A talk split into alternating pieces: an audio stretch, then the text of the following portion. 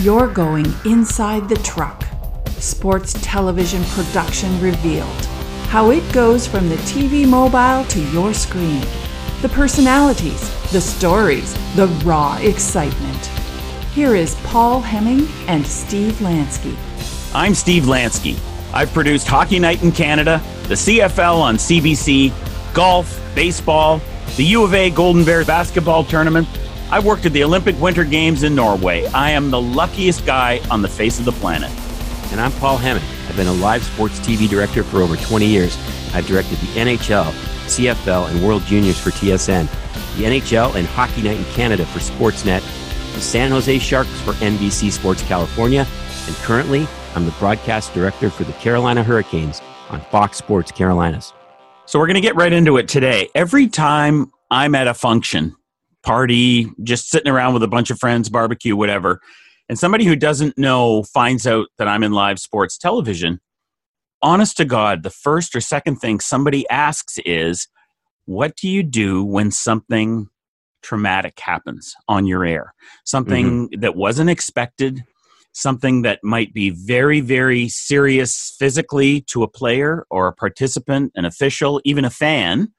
How mm-hmm. do you how do you react to that? And and con- conversely, how do you react to something that you know is going to come? How do you plan for that, like a milestone point or something like that? And that question always, always, always gets asked. And so we're going to kick that idea around today. And it and it's such a great topic because sports television is really the last frontier of live TV. I mean, everything is recorded these days. Even the six o'clock news, 80 to 90% of it comes back from tape. Live sports broadcasts is the only thing left where, where you have to re- react in a millisecond to something that happens in front of you. Um, and, and that is the greatest challenge of what we do. So it's a bit of a heavy topic. Parts of it will be.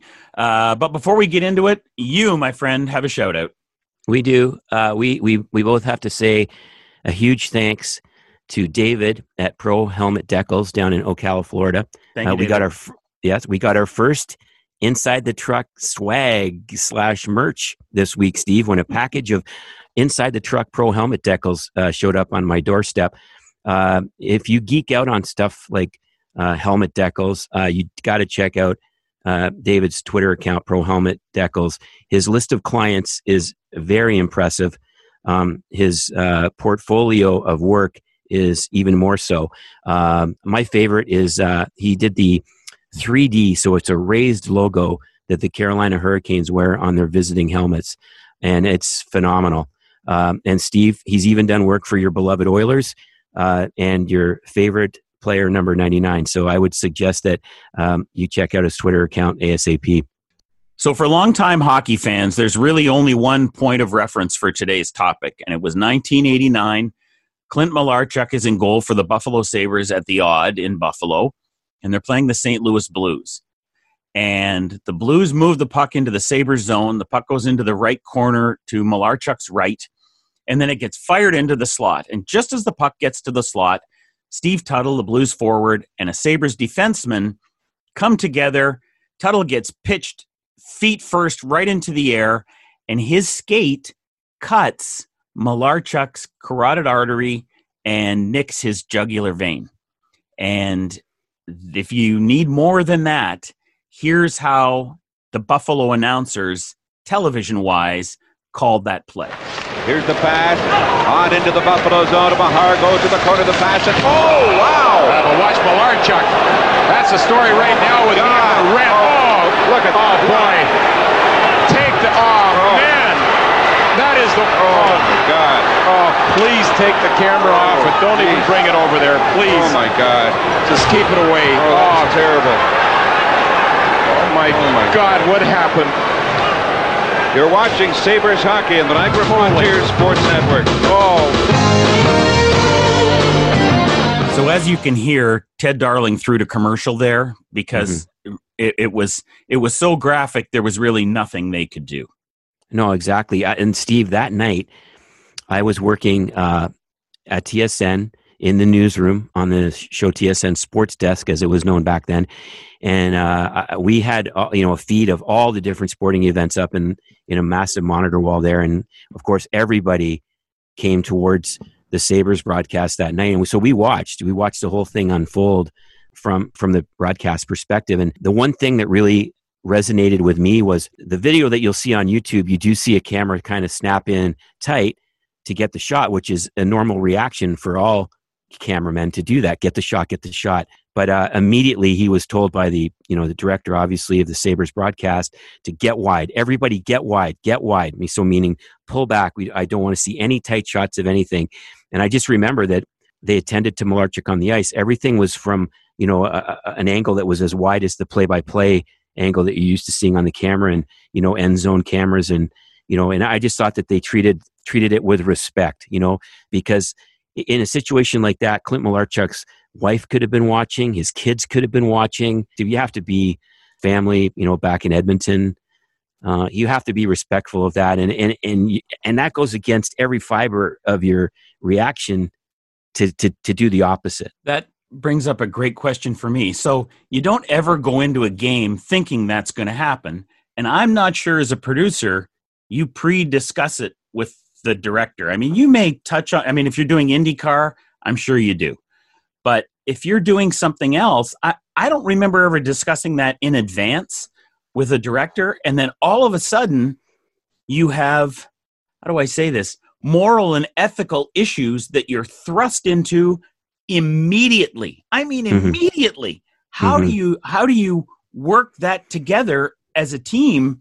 Because I've, I've been in that situation and let me tell you, it turned into a quick argument really fast. That's a tough thing to figure out while you're trying to broadcast. And the key word that you just said there is team. And that's where a producer and a director need to lean on each other and and help each other make the right decision. You know, in a situation from my the chair I'm sitting in, I'm the director. I want to get every camera in to get the best angle of that injury. You know, and and and and that's up you know a producer a good producer who's got more of a 10,000 foot perspective will say no no no no back off. We need to back off. You know what i mean? Like this is not something we want to see on the live broadcast. And and this will never get re you know they would never replay a tight shot of blood spewing out of Clint Malarchuk's neck in anything in a feature in a news report nothing. So i mean there no good can come from from being you know from invading invading that space with the cameras. So but that's where a good team you know it's just you know uh, you know just just need like more of a you know 10,000 foot perspective. You know it's funny um, i've had a couple of situations similar to that and one wasn't on the air. It was two fans fighting in the stands. But as a producer i would understand the value of wide but i would also scream into the tape machines everybody keep recording because you never mm-hmm. know what the implications of something like that are going to be down the road they may need that footage for something, maybe a lawsuit.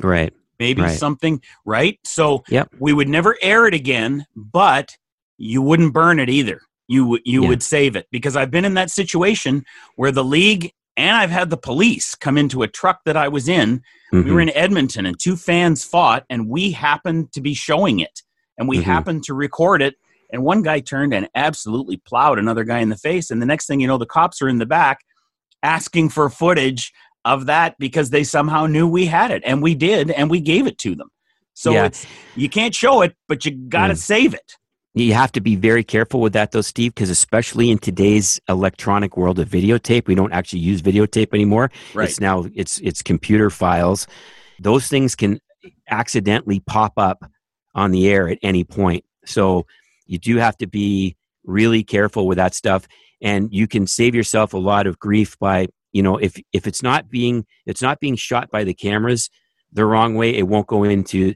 the videotape department the wrong way and it won't accidentally come out on your air the wrong way. So you just there's a you know it's it's amazing the cycle of thoughts the, that you have to go through really quick when something like that happens and we've already spent uh, five minutes discussing that we something we would have to decide in 10 seconds. It took the trainer or, 10 seconds yeah. to get to malarchuk on the ice. I counted it.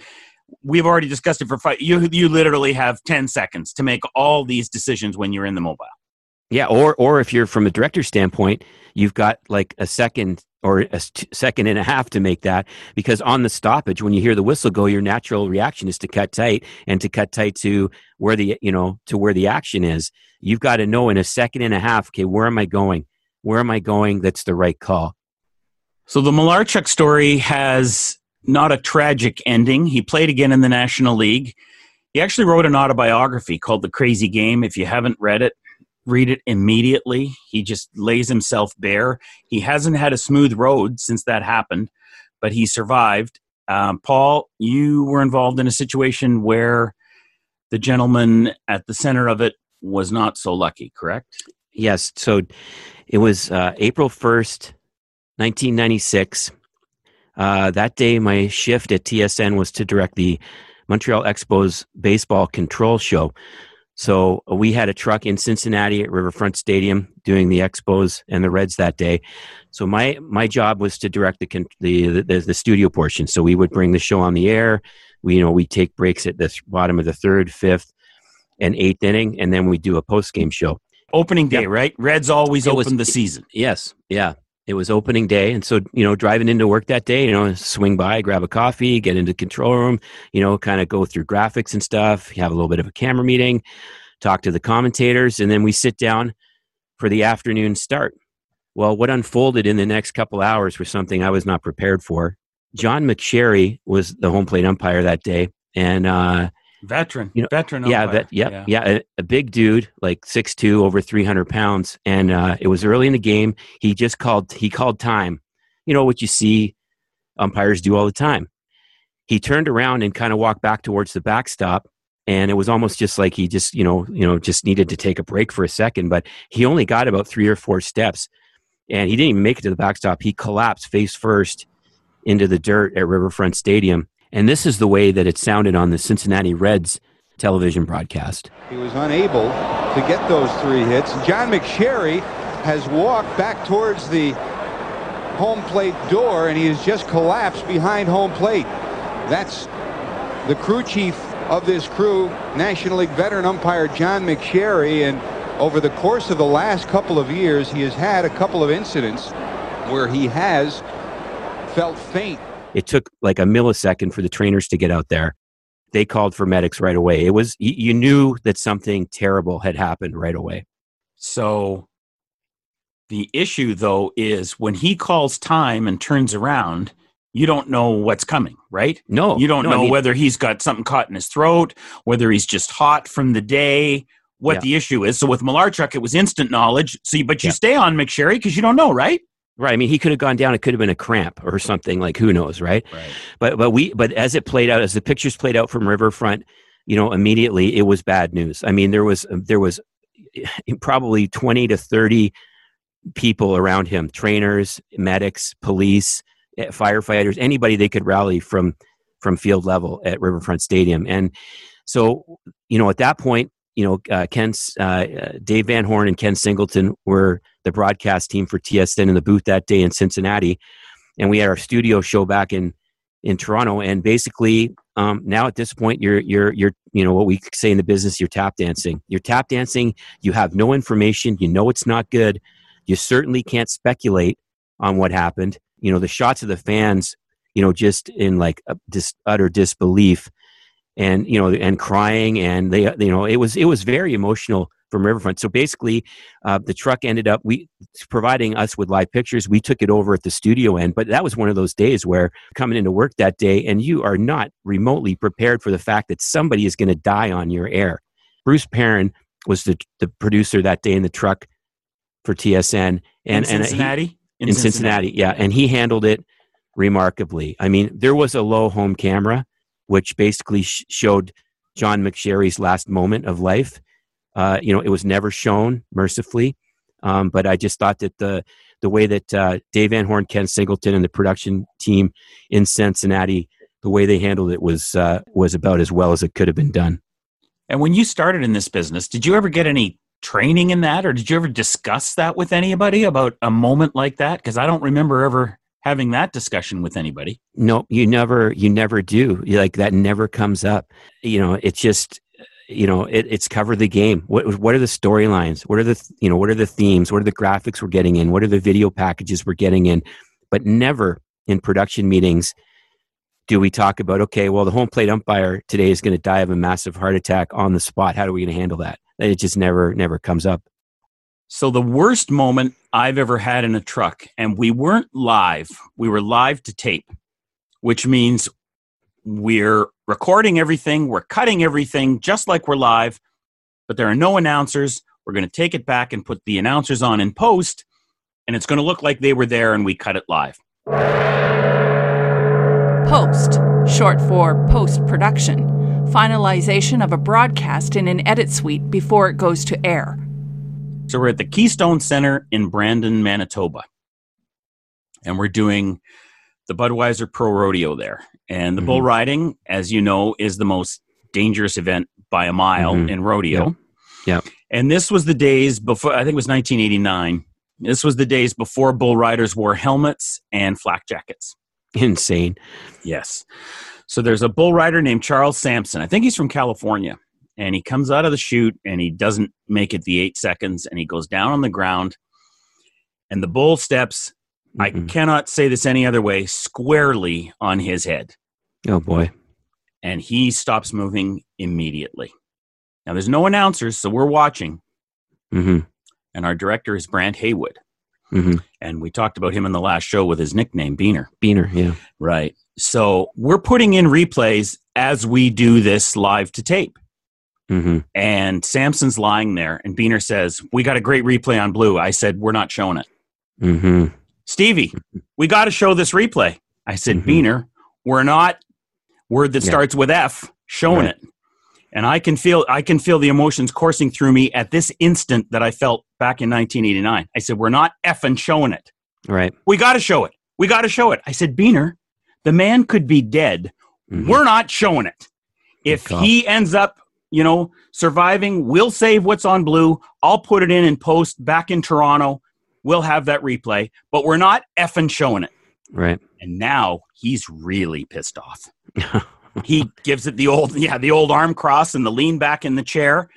And I can't direct, so I'm not going to cut it. And I think at Mhm. one point I said, "You're going to cut a camera, or are you just going to sit there?" right. Right. And like yeah. yeah it was a very very tense moment and i Mhm. absolutely stand by that decision because it- i don't know what's going to happen to charles sampson and the beauty of this story is not only did he survive wait for it he rode the next day perfect. yes Yeah. That's that's Yeah. a good ending. that's the best ending of this story ever, but I will never forget that moment. And it was all based on ethics and morality and how I felt at that moment. And it's like you said earlier what if his wife ends up seeing it? What if his kids are there? What if we're not showing that? There's no need to show that. We Mhm. get it.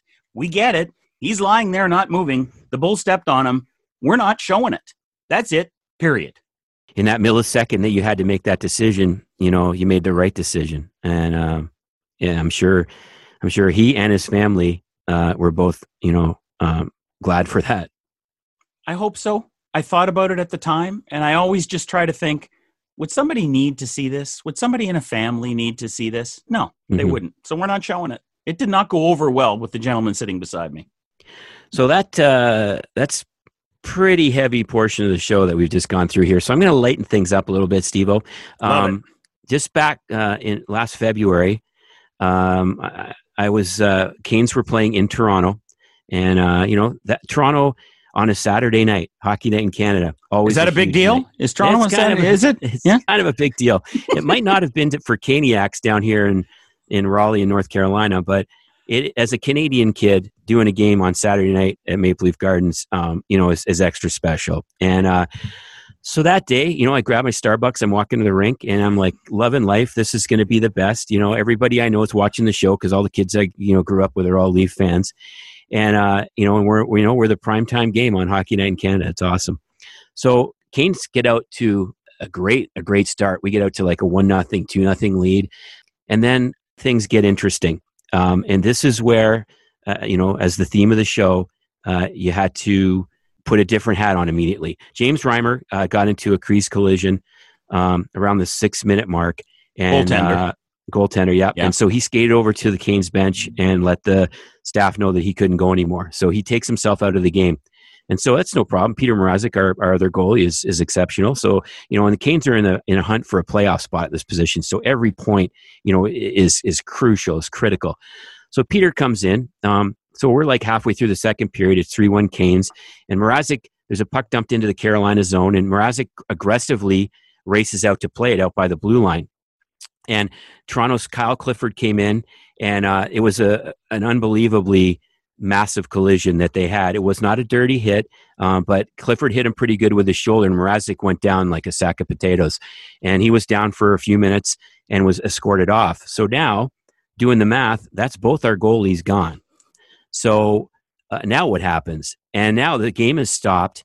You know, I'm taking shots at the Carolina bench, the training staff, the trainer talking to head coach Rod Brind'Amour. And what is what is going to happen next? Well, we understand that there's uh, there's you know there's an emergency backup goalie or e bug as they're called at every NHL game for this precise reason. But we have no idea who the e bug is, um, or, or, or, you know is this guy any good? What level of hockey did he play at? It was just basically a huge mystery. Anyway, we got tipped off early because I had released our, one of our cameras to go to the Carolina hallway to shoot our, our uh, obligatory player interview in the second intermission. And as the camera was standing, you know, behind the scenes, having no idea what's going on out on the ice at Scotiabank Arena, this the training staff kicks into high gear and they pull an extra jersey. It's number ninety, and they start laying out letters on for a nameplate. And they Do you have all this on camera? Do you have I'm, all this on I'm, camera? I'm, I'm watching it. I'm watching it play out in real time. I'm like to my producer Jim Malley. I'm like, hey Jimmy, what's going on here? And uh, it was yeah. So they they they took out they opened up you know their travel containers, their road kits, and they pulled out an A and a Y and an R and an E and an S, and they spelled out his nameplate. And there they are stitching it. They're they're making his jersey on the fly. And I'm like, okay, it's Ayres. And so we get the name David Ayres, and we're like, okay, so now everybody's on like Yahoo, you know, Google, whatever, on their phones, Googling, like, who's David Ayres? Turns out this guy's a 42 year old Zamboni driver. Um, and he's a, a recent, you know, he, he's a kidney transplant survivor. Um, and he's just sort of like a, you know, a goalie that steps in and he'll, he'll work with the AHL Toronto Marlies. Sometimes he's up with the Leafs. He's just basically the goalie when there's no more goalies left. So we're like, okay, so we're scrambling for all this information. And now everything is on the fly, okay?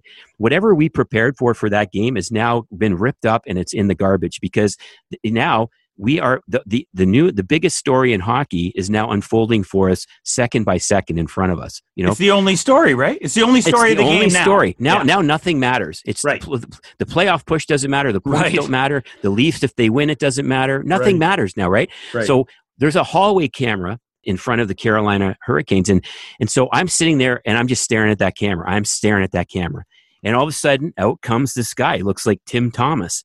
Uh, you know, it just looks like a, a beer league goalie. He's all puffed out in extra large equipment, and does it, like- hold it. Did you just call the- Tim Thomas a beer, beer league goalie? Is that what you no, did? I didn't. But he looked like Tim Thomas, and he was a, he looked like he weighed about three hundred pounds, and he kind of waddles out down the hallway, and I'm like, oh my god, that's our goalie. And so I, I'll never forget. He comes out, uh, takes his first step onto the ice in Toronto, and the crowd goes wild. There, he gets a standing ovation.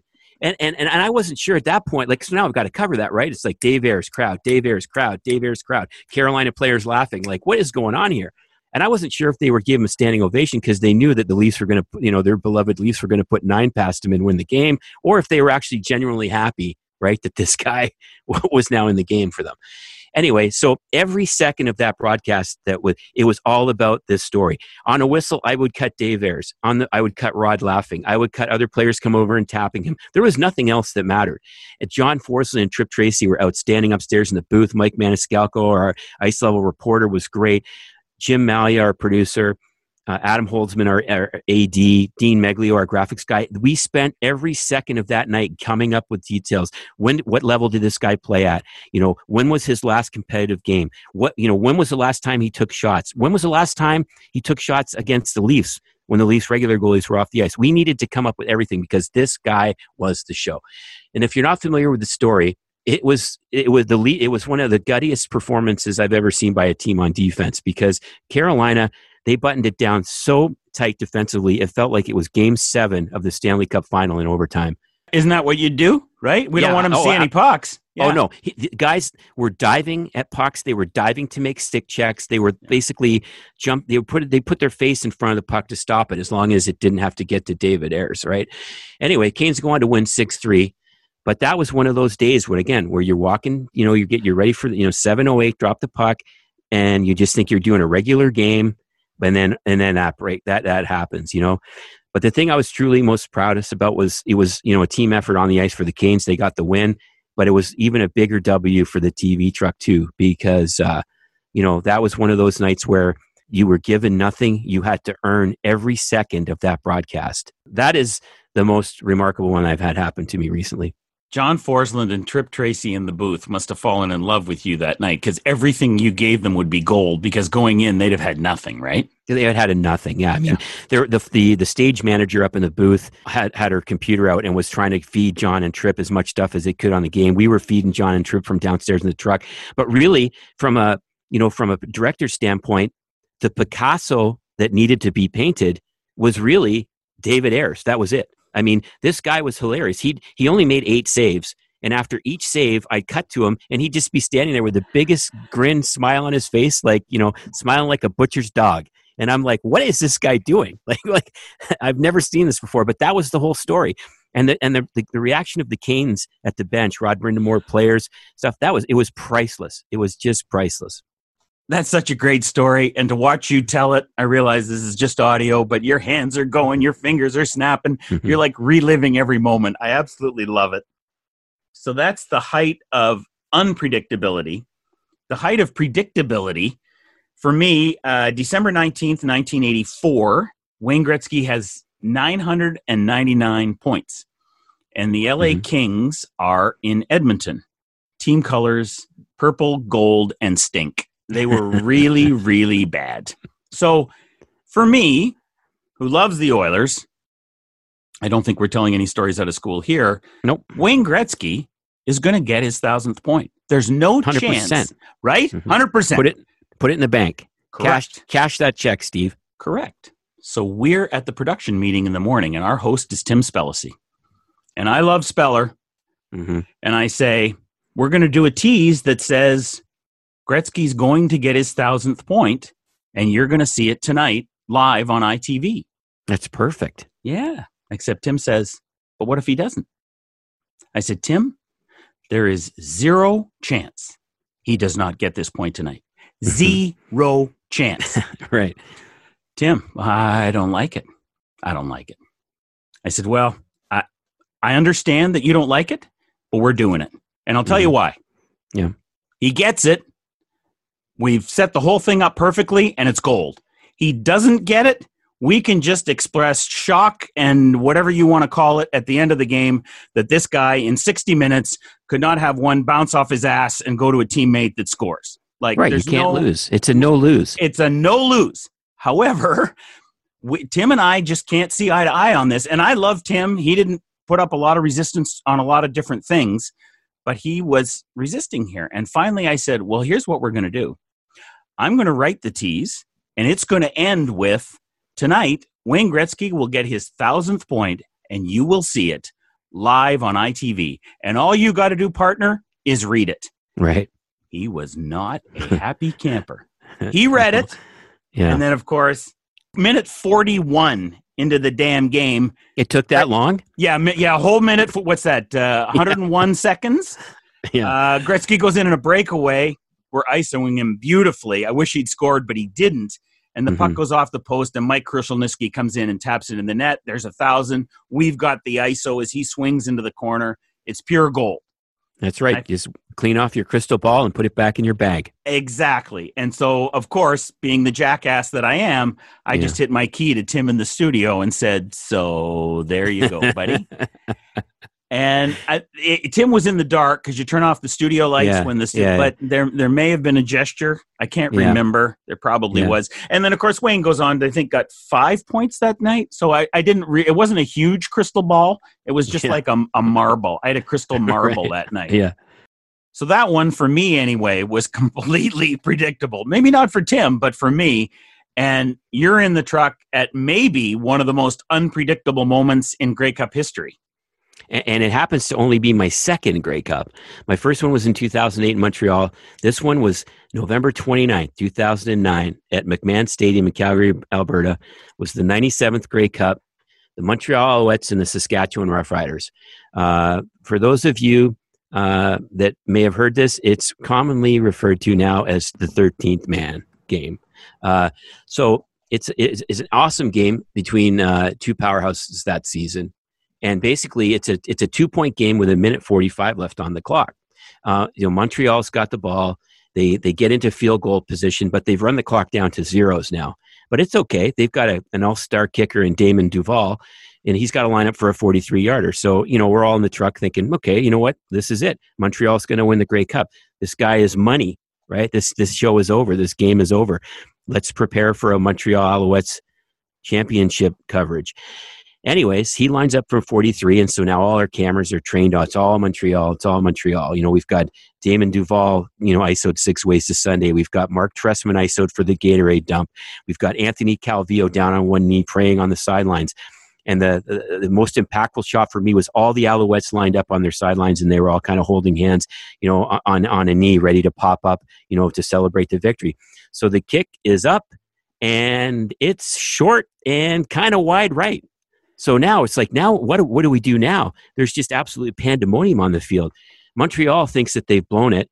Saskatchewan thinks that they've won the Grey Cup. But then out of nowhere, the referees come running to center field, waving their hands. So at yeah. what point do you know that this is is is it that you see a referee in yeah, one of your monitors? I see a referee. I Got see it. a referee I see the referees running to, to, to huddle at center field, waving their hands like there's been a flag on the play. And sure enough, there was orange nylon on the on the on the on the field. And we're like, what what could this be? And and there was just it it only was probably maybe like seconds or you know a minute, two couple of minutes at the latest, but it felt like about five hours, right? and then all, all of a sudden, the referee makes the announcement illegal substitution, too many of them on the field, Saskatchewan. So it's a 10 yard penalty. So they move the ball up. And we're like, oh, you know, are you kidding me? Right? Are you kidding me? Right? So uh, anyway, Damon Duval lines up, and it was covered beautifully on cable cam. 33 yarder splits the uprights, and Montreal wins. And Paul, here's how maybe the worst moment in Saskatchewan Roughriders history sounded. Chris Cuthbert, take it away. And there's time on the clock as Kerry Watkins quiet all day the old Canadian receiver puts it into range for Damon Duval. Gets to go from the doghouse to being a hero, and he's missed, but there are markers down. Penalty markers down all over the field. Illegal substitution, too many men on the field, Saskatchewan. Oh my. That's a 10 yard penalty. We'll repeat, first down. Duval gets a second chance from 33 yards out to win the 97th Grey Cup. Ball down, ball through, and the Montreal Alouettes have come all the way back, and they are the 2009 Grey Cup champions. And then what unfolds after that is something you can never, ever plan for. Absolute jubilation of Montreal, who had had a second chance at redemption to become the champions versus the utter gutting disbelief of not only the Saskatchewan Riders but the Rider Nation was was unbelievable. I'd never cut pictures where the highs were higher and the lows were lower. It was it was the wildest thing. Do you process that information immediately? Oh God, I, joy, sorrow, joy, sorrow, joy, sorrow. Like Yes, when do you it- process that as a director? That's a philosophy question. Some directors like to go like all joy, joy, joy, joy, joy, joy, joy, joy, joy, joy. Okay, a little bit of dejection. Joy, joy, joy, joy, joy. A little bit of. I, like to balance it.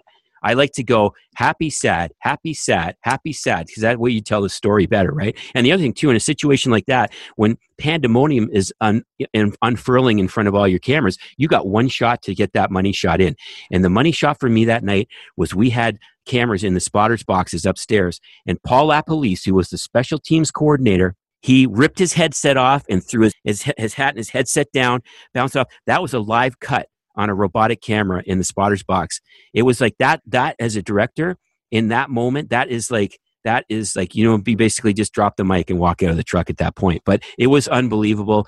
The ensuing moments after the kick was good was a, a moment I'll never ever forget. And Chris Cuthbert, who called the game that night for TSN, he summed it up perfectly. He he said, "We thought Saskatchewan's best chance was the 13th man, their fans, which it always was. As it turns out, the 13th man cost them a Grey Cup title." Well, leave it to the double C to finish it up and sum it up perfectly. God, that's a great story. I could listen to you tell that story forever. All right, it's question and answer time. And I do think it's important to mention one thing, Paul. You and I do, we discuss the question in advance. We do not mm-hmm. discuss our answers in advance. So nope. I have no idea what you're going to say to this. And quite frankly, if I'm being honest, I have no idea what I'm going to say to this. All right, let's so let's get after it. There we go. Uh, Bry tweets in some broadcasts, American ones in particular, the camera view is taken at a much wider angle and not as zoomed in as the Canadian ones. Is this because of camera positioning in specific areas, or is it operator's choice? And then he says, Canadian broadcasts look better because we can see the puck better. You're up, my friend. Well, that's an astute observation because it is that, that is 100% accurate. Um, in Canada, the play-by-play camera is traditionally tighter than it is in the United States. And my best uh, knowledge of this would be, uh, and I, I don't want to get into, I don't want to start an international uh, relations thing here, but uh, I mean, Canadians did were the ones that were basically invented and established, you know, television hockey. Basically, when when TV cameras were able to be put together and put on the air, we moved the broadcast over from radio to TV. And if you watch any of the old film from the original broadcasts, you'll notice that the play by play was always on what is known as the tight follow camera or the camera that follows the action in the puck, basically like head to toe or a little bit looser.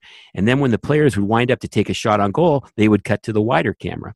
So play by play on hockey originally started as like as tight as head to toe, um, and that was that it was traditionally known as camera one in Canadian television. The tight camera. The tight camera is camera right. one. Right. Now, in the United States, the play by play camera, which covers the main action, is known as camera one which was that was a transition that I had to make when I moved from Canada to the United States. Not an easy one. I'll say thank you to a handful of TDs who saved my bacon on a regular basis. Let um, me guess, you called for two and you meant one? that's exactly. and I got the I, I the TD without even blinking cut to the game camera and looked at me as if to say, "You sure you wanted that one?" Um, anyway, so the original or the, the, the origins of TV of t- televised hockey was to shoot it tight, cut wide when there was a shot or any kind of action scramble action around the crease when they started doing hockey in, in the United States, it was more of a basketball philosophy, more of a football philosophy. The game camera was was wider, and it showed basically almost all the action. You know, was never tighter really than board to board, and and it was also it was also much easier for the eye to digest the camera as it was would as it would pan east and west across your TV screen. As you get tighter, it gets a little bit more what we call whippy like the it's it, you know the back and forth the left and right the east west is a lot more. But canadians have no problem you know we have no problem seeing the puck following the puck. We know on a dump in where we're supposed to look and the camera naturally takes our eye there. It's a little bit different um, you know especially i can speak for uh, the tv audience down here in carolina. On most nights we probably have people watching their first tv televised game. So you know we have to it has to be a little bit more sort of uh, you know easy easy viewing than it would be say up in canada that was very um, diplomatic. I'm not going to be as diplomatic, but you okay. and I, you and I have exactly the same answer. That's what I was going to say. I was going to say, look, Canadians know how to cover hockey. I think we should be covering it a little tighter. Canadians don't need the Fox blue puck. I don't think. I don't think mm-hmm. I've met a Canadian hockey fan that liked the Fox blue puck, the mm-hmm. glowing puck. There'd be mm-hmm. a reason for that. I, yeah. The same reason that if you had a glowing football in the NFL I think there'd probably be a riot on your first broadcast. We don't need a glowing football. We know where the football is. Well, guess what? We we know where the puck is. I, mm-hmm. I don't. Mm-hmm. I, you know, we can we can play it tight. We can play it a little bit tighter. I I think Canadian fans can kind of figure out the flow of the game. And when you talk about hockey night starting, you're talking about a guy named George Retzlaff, who was the producer and the director for Hockey Night when it started on the air. And George basically designed the entire coverage pattern when Hockey Night began in, I think it was 1952. Mm-hmm. And it's evolved over the years. And if you watch camera one, which is the tight camera, which goes into a tape machine here in Canada, usually it's full of swish pans. So you're tight on that defenseman as he's carrying the puck and he fires it forward on the ice and that camera just swishes. So you could never watch that. You'd be sick in seconds. And as a producer, actually, and probably as a director too, Paul, it takes some getting used to to watch that camera and see it swish back and forth and Yeah. not get disor- right, not get disoriented or what's Yeah. going on there. That is a real art to work camera one. And I, I can tell a quick story. So in Edmonton on ITV, camera one's operator was a guy named Brent Holman, wore cowboy boots. Oh, I know, Brent. Yeah. So Mhm. every warm up, when the teams are on the ice, all he's doing is practicing his swish pan on blasts from the point or long shots to see if he can track that puck, to see if he's on that night. And I'll Yep. be damned if when the game started, you didn't get a great replay on blue every time because that's Mm-hmm. really hard to do is to is to swish track a puck, not have it go out of frame and stop when you get to the goalie. That's a real art and he was a master. So that'll do it for today's episode. Remember, if you have not already done so, hit the subscribe button on your favorite platform. And don't forget to follow Inside the Truck on Twitter and Inside the Truck Podcast on Instagram. Lots of great additional content there as well. That'll do it for today. I'm Paul Hemming. And I'm Steve Lansky. You keep listening in Shellharbour, New South Wales, Australia. That's right. And we'll keep bringing you inside the truck.